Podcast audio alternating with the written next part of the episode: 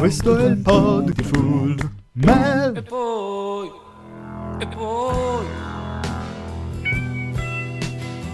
gente viene qui e ti dice di saper già ogni legge delle cose, e tutti sa cantano l'orgoglio cieco di verità fatte di formule vuote.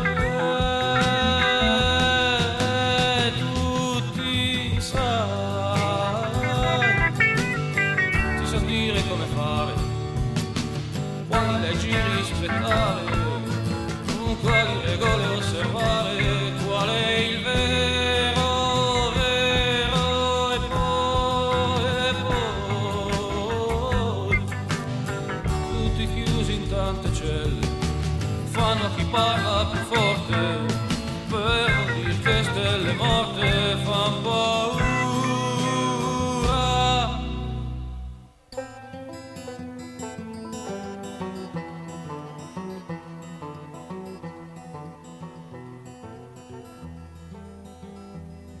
Al caldo del sole, al mare scendeva la bambina portoghese. C'erano parole, rumori soltanto come voci sorprese, il mare soltanto e il suo primo bikini amaranto. Le cose più belle e la gioia del caldo alla pelle.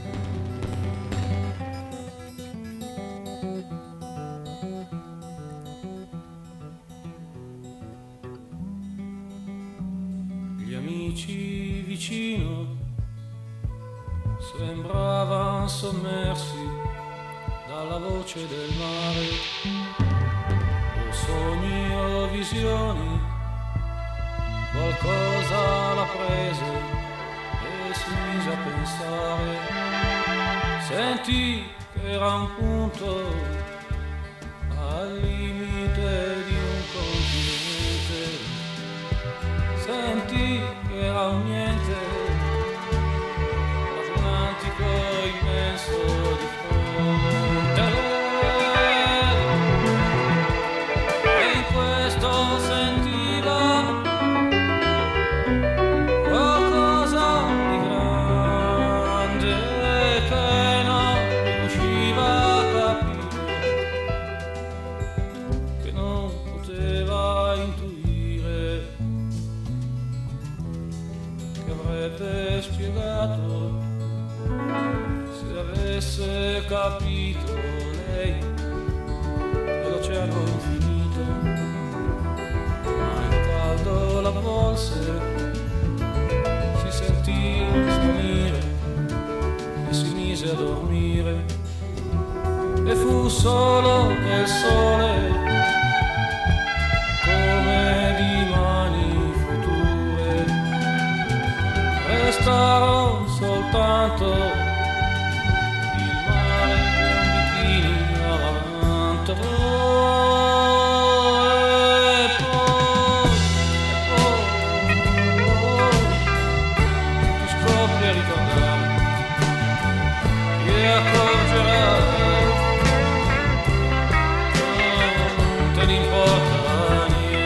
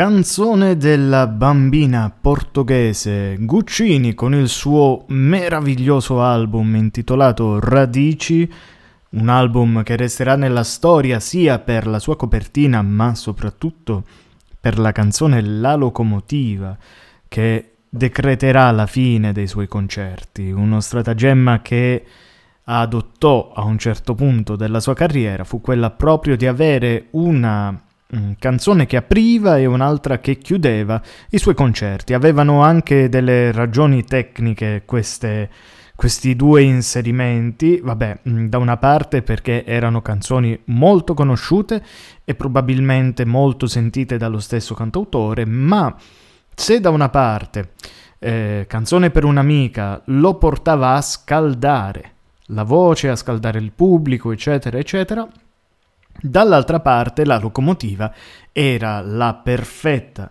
conclusione. Un brano, pensate, di 8 minuti e 17 secondi e difficilmente troviamo nei cantautori dei brani così lunghi, come per esempio la canzone dei 12 mesi di 7:3, sempre facente parte di Radici, che era in quella fase della scrittura, della realizzazione di Guccini in cui si avvicinava un po' anche ai concetti del progressive che in quel periodo stavano spopolando, e lui si è sempre circondato fra l'altro di musicisti importanti. Lo vediamo proprio all'interno di Canzone della bambina portoghese, dove là nel passaggio della rivelazione di una verità più alta, più assoluta, che ha questa giovane adolescente che appunto si avvicina al mare, quel punto preciso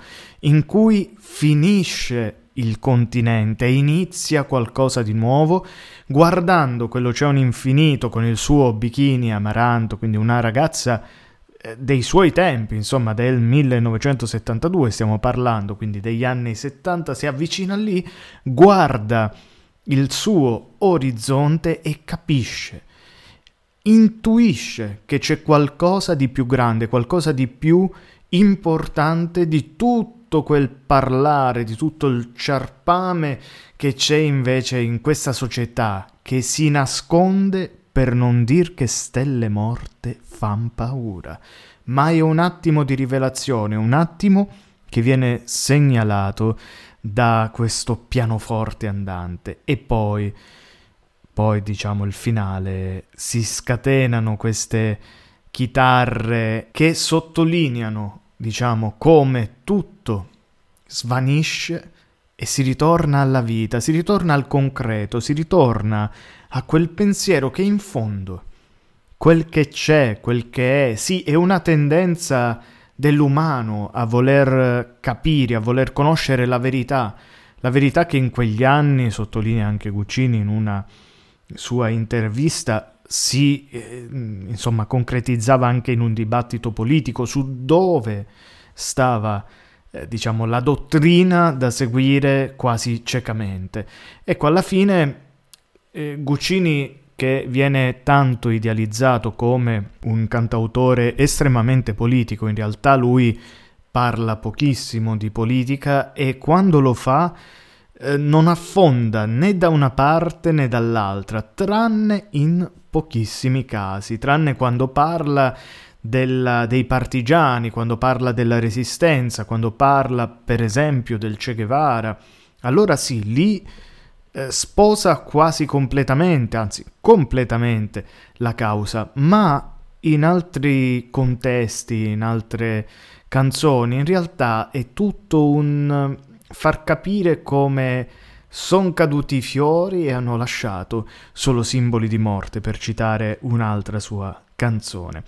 E lui, Guccini, è proprio il primo ad aprire questa terza puntata dei brani preferiti del 2023.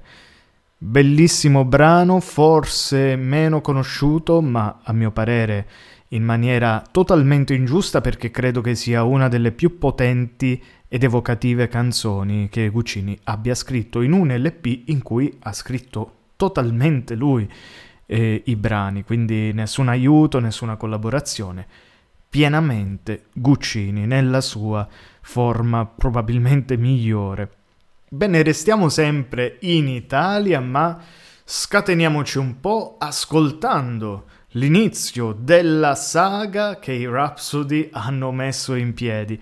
E se stiamo parlando dei Rhapsody e di una saga cantata in power metal, beh, sapete, la canzone è Emerald Sword.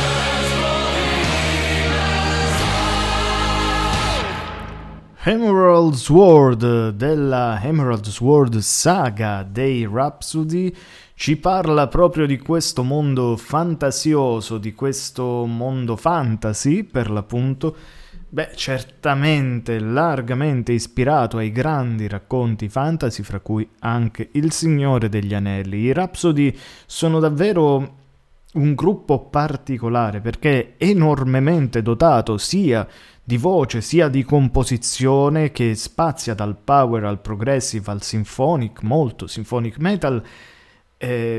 Condisce poi i suoi album anche con delle ballate eccellenti, e laddove riescono a mischiare anche italiano o latino alcune volte e inglese, insomma, si dà davvero quella forza in più a un progetto che continua per molti anni e album. Questo era il secondo capitolo della Emerald Sword saga, proprio la canzone dedicata alla spada che verrà impugnata da un cavaliere destinato ovviamente ad avere un destino, scusate la ripetizione della parola, comunque destinato ad essere il grande condottiero, colui che può maneggiare questa spada, che ha un cuore puro e che appunto tramite la terza chiave riesce ad aprire il portone e a trovare questa spada, per cui combatterà, come ci dice il ritornello, per tutto quel mondo che lo circonda e che è in pericolo. Questa era la posizione 42 e saliamo ancora un po' più su per andare poi da quella che in effetti è diventata proprio il simbolo, a mio parere, del 2023, anche se forse non compaiono molte canzoni in questa playlist, ma per me ha significato davvero tanto. La canzone è immediatamente riconoscibile, probabilmente una delle sue più famose, ma ve la lascio scoprire già dalle prime note, come il miglior uomo gatto farebbe a Sarabanda.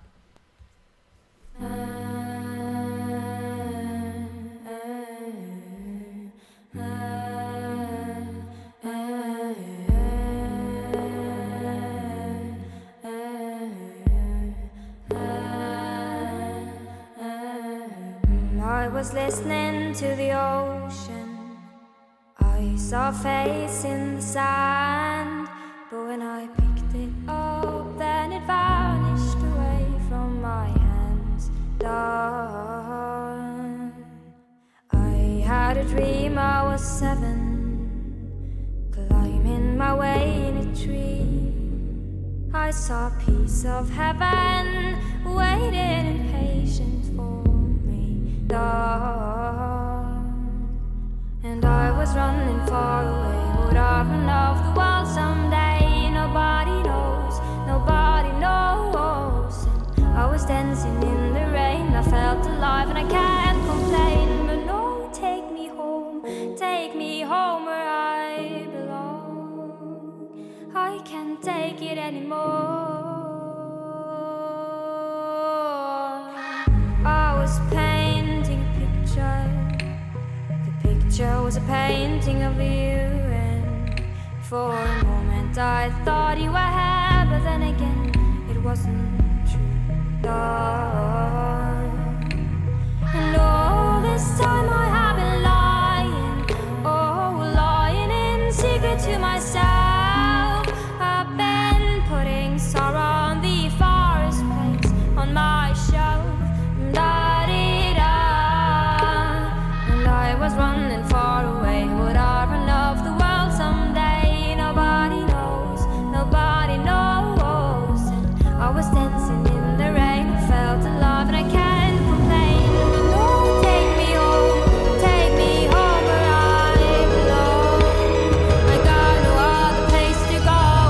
No, take me home where I belong. I got no other place to go.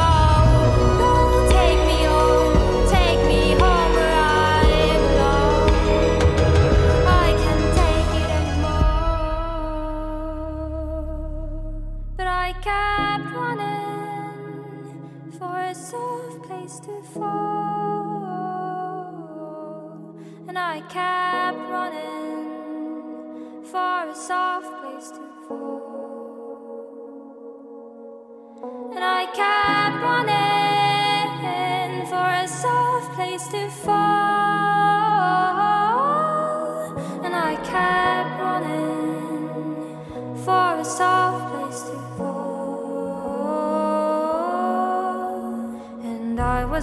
far away, would I run off the world someday? But no, take me home where I belong.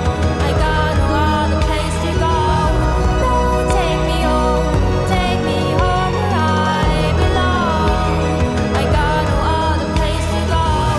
No, take me home where I belong. No, no.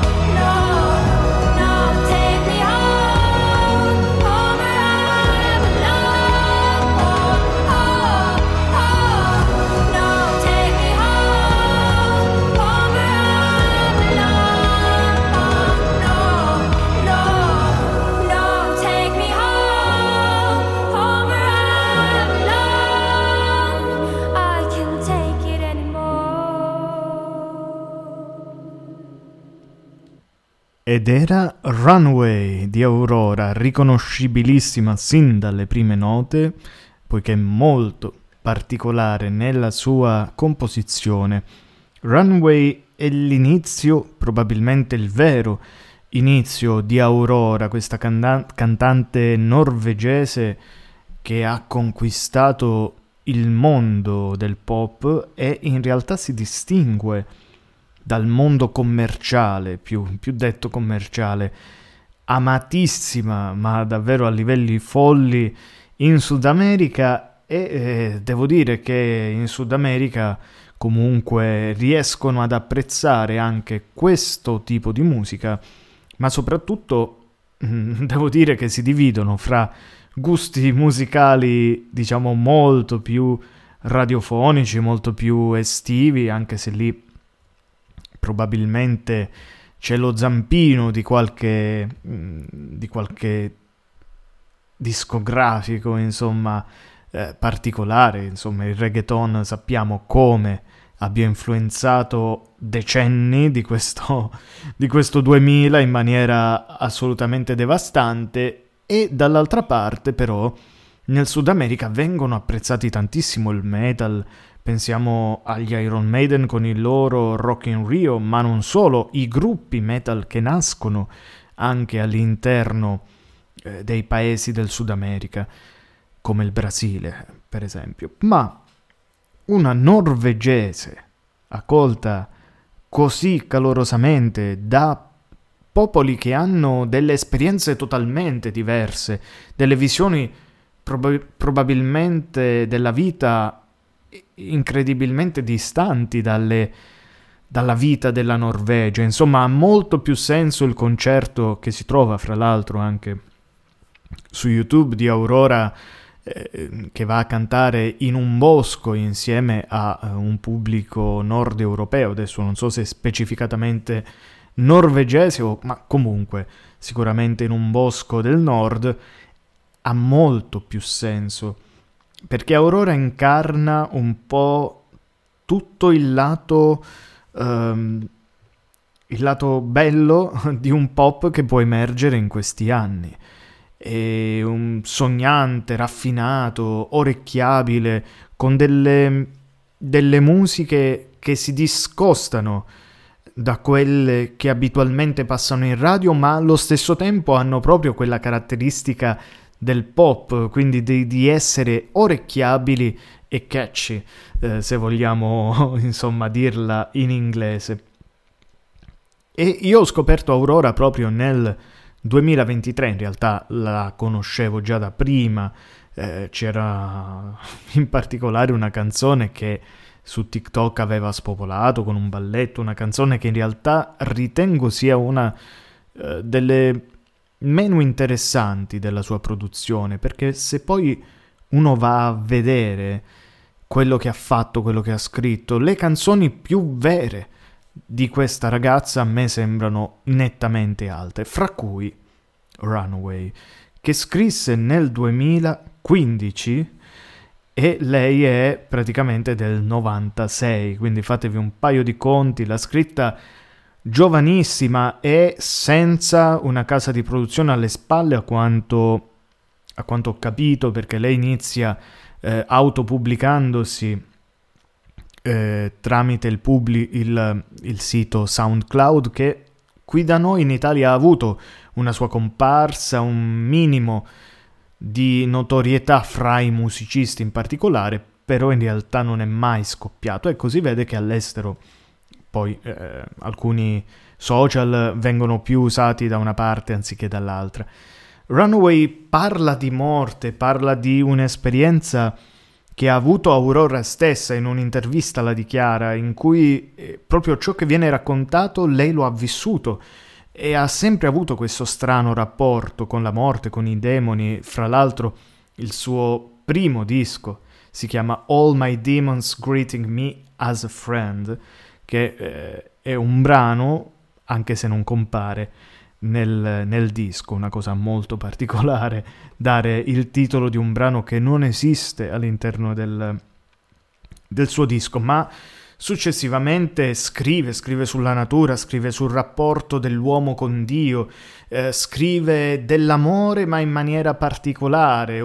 Ultimamente è uscito anche un brano, se non sbaglio, che si chiamava True Blood, in cui esplora in maniera viscerale il desiderio carnale di non morire, di vivere, di sentirsi al mondo.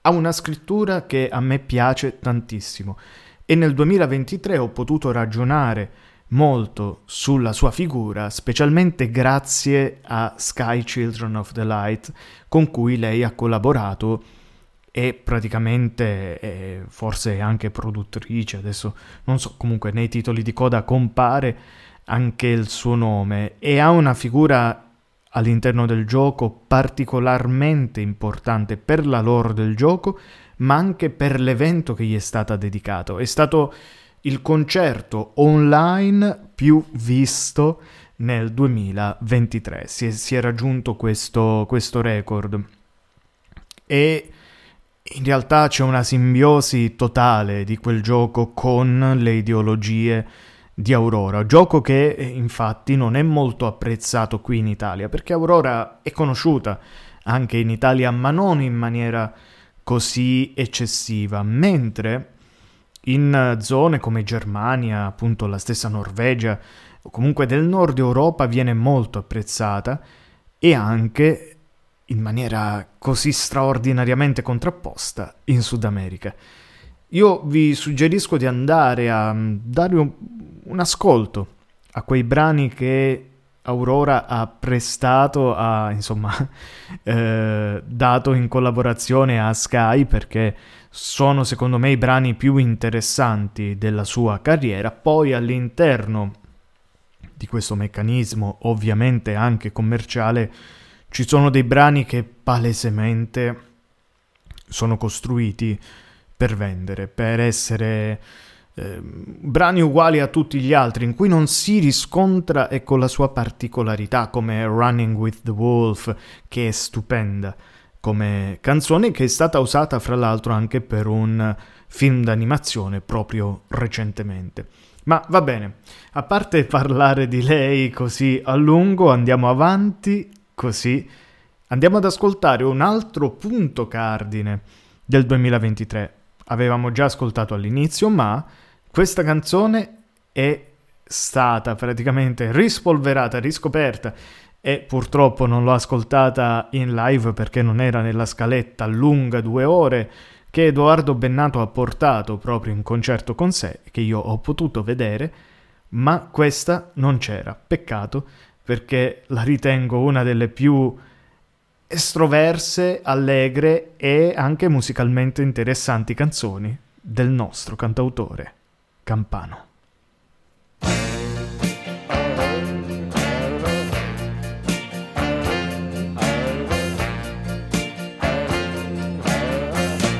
Così non va Veronica, non ci sto più.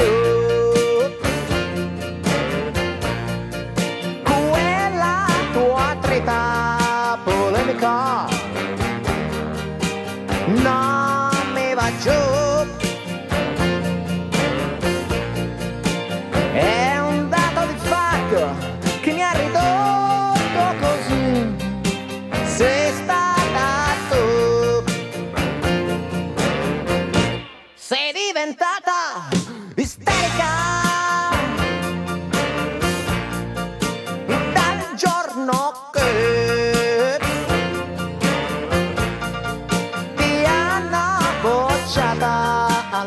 carne di guida, e sai perché? Non ti bastava più il giro alla sera insieme a me. Io me ne andrò in Giamaica.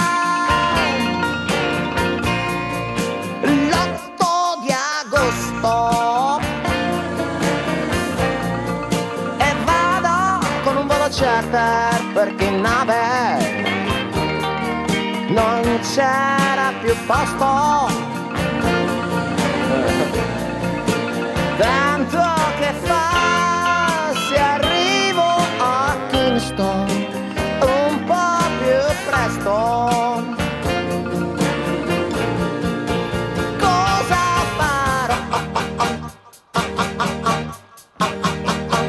Io non lo so.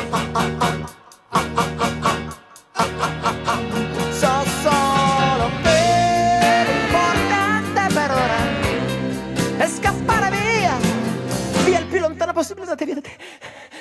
Senza di te, Veronica, mi arrangerò.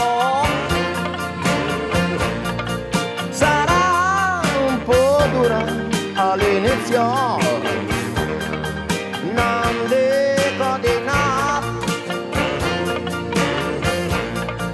ma voglio imparare a suonare il sassofono e ci riuscirò.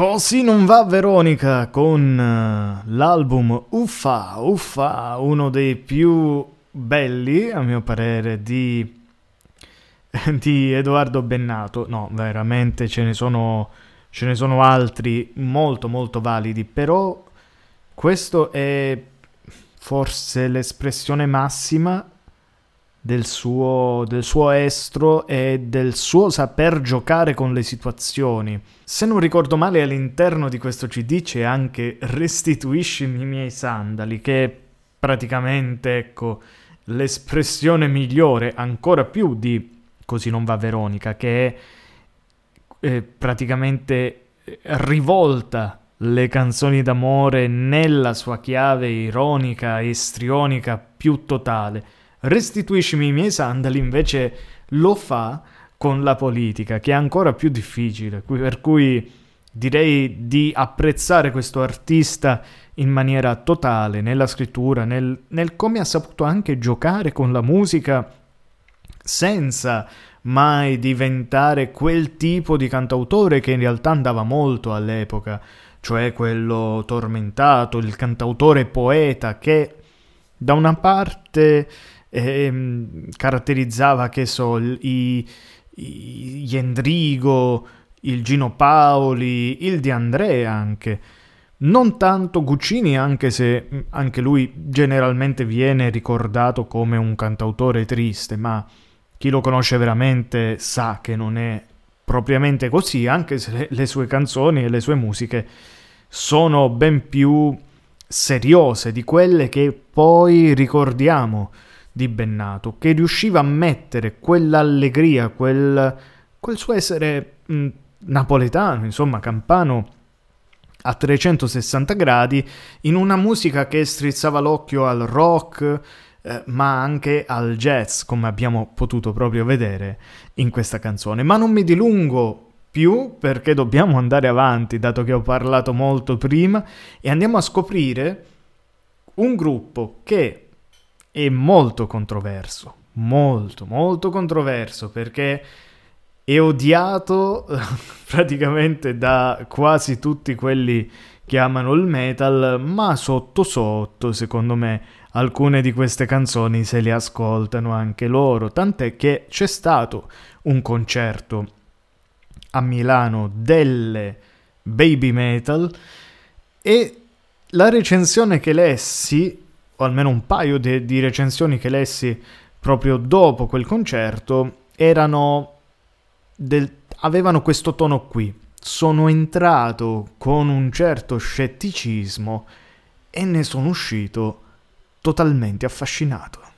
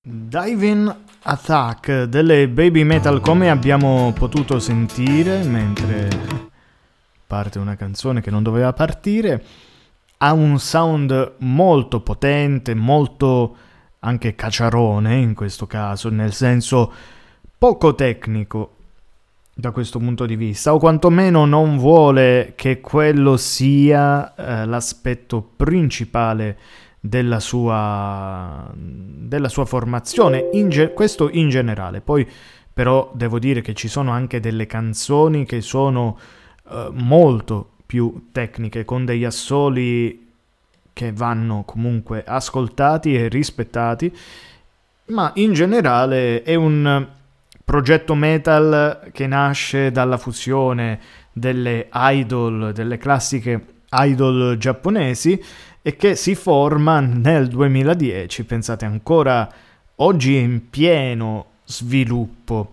Ci sono dei concerti enormi, si vedono dei video davvero straordinari di ciò che sono riusciti a costruire, specialmente ovviamente in patria, ma pian piano stanno andando a conquistare anche tutto il resto del mondo. Perché? Perché il metal e il rock, sì, ovviamente ha una caratteristica principale che è seria e ponderata, e parla di determinate cose anche quando si parla di fantasia, come abbiamo visto con la Emerald Sword saga. Lo fa avendo magari un secondo pensiero, volendo raccontare qualcosa di serio in cui credono estremamente, si crede estremamente.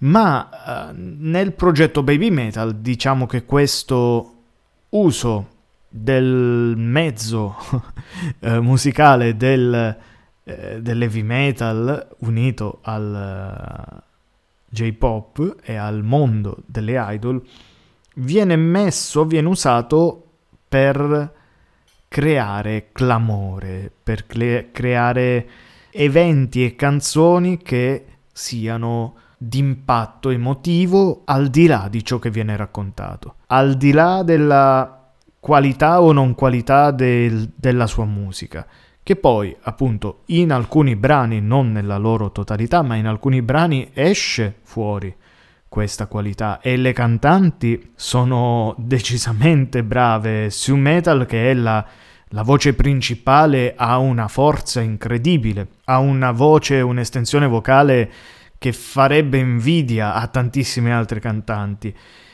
e ovviamente la loro caratteristica è quella di porsi in contrasto con una musica brutale, un po' come in Europa le cantanti soprano si pongono in contrasto con la musica metal. Ricordo benissimo quando iniziarono a uscire questi gruppi, in particolare goth, la gente, o comunque chi ascoltava metal, non li apprezzava tantissimo, e forse ancora oggi vengono visti come gruppi secondari. Però poi abbiamo visto che hanno fatto la storia, hanno creato anche loro delle canzoni e degli album che a conti fatti devono essere citati se si vuol stare all'interno dei parametri storici di un genere musicale così ampio e così importante, che appunto ha sì dei risvolti seri e tecnici, pensiamo ai Dream Theater, agli Aireon, eccetera, ma dall'altra parte c'è una componente che è quella del divertirsi ascoltando questo tipo di musica, che secondo me non deve mai mancare.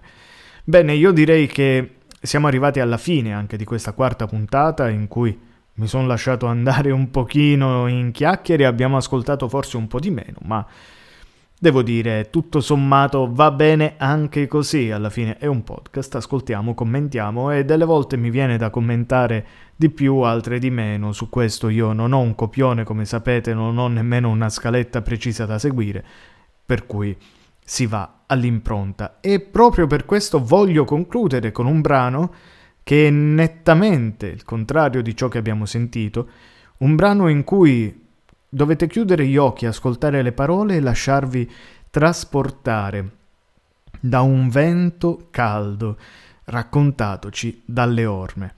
Io vi lascio qui, vi lascio appunto nelle buone mani di questo gruppo italiano degli anni 70, le Orme, e ovviamente vi auguro una buona vita.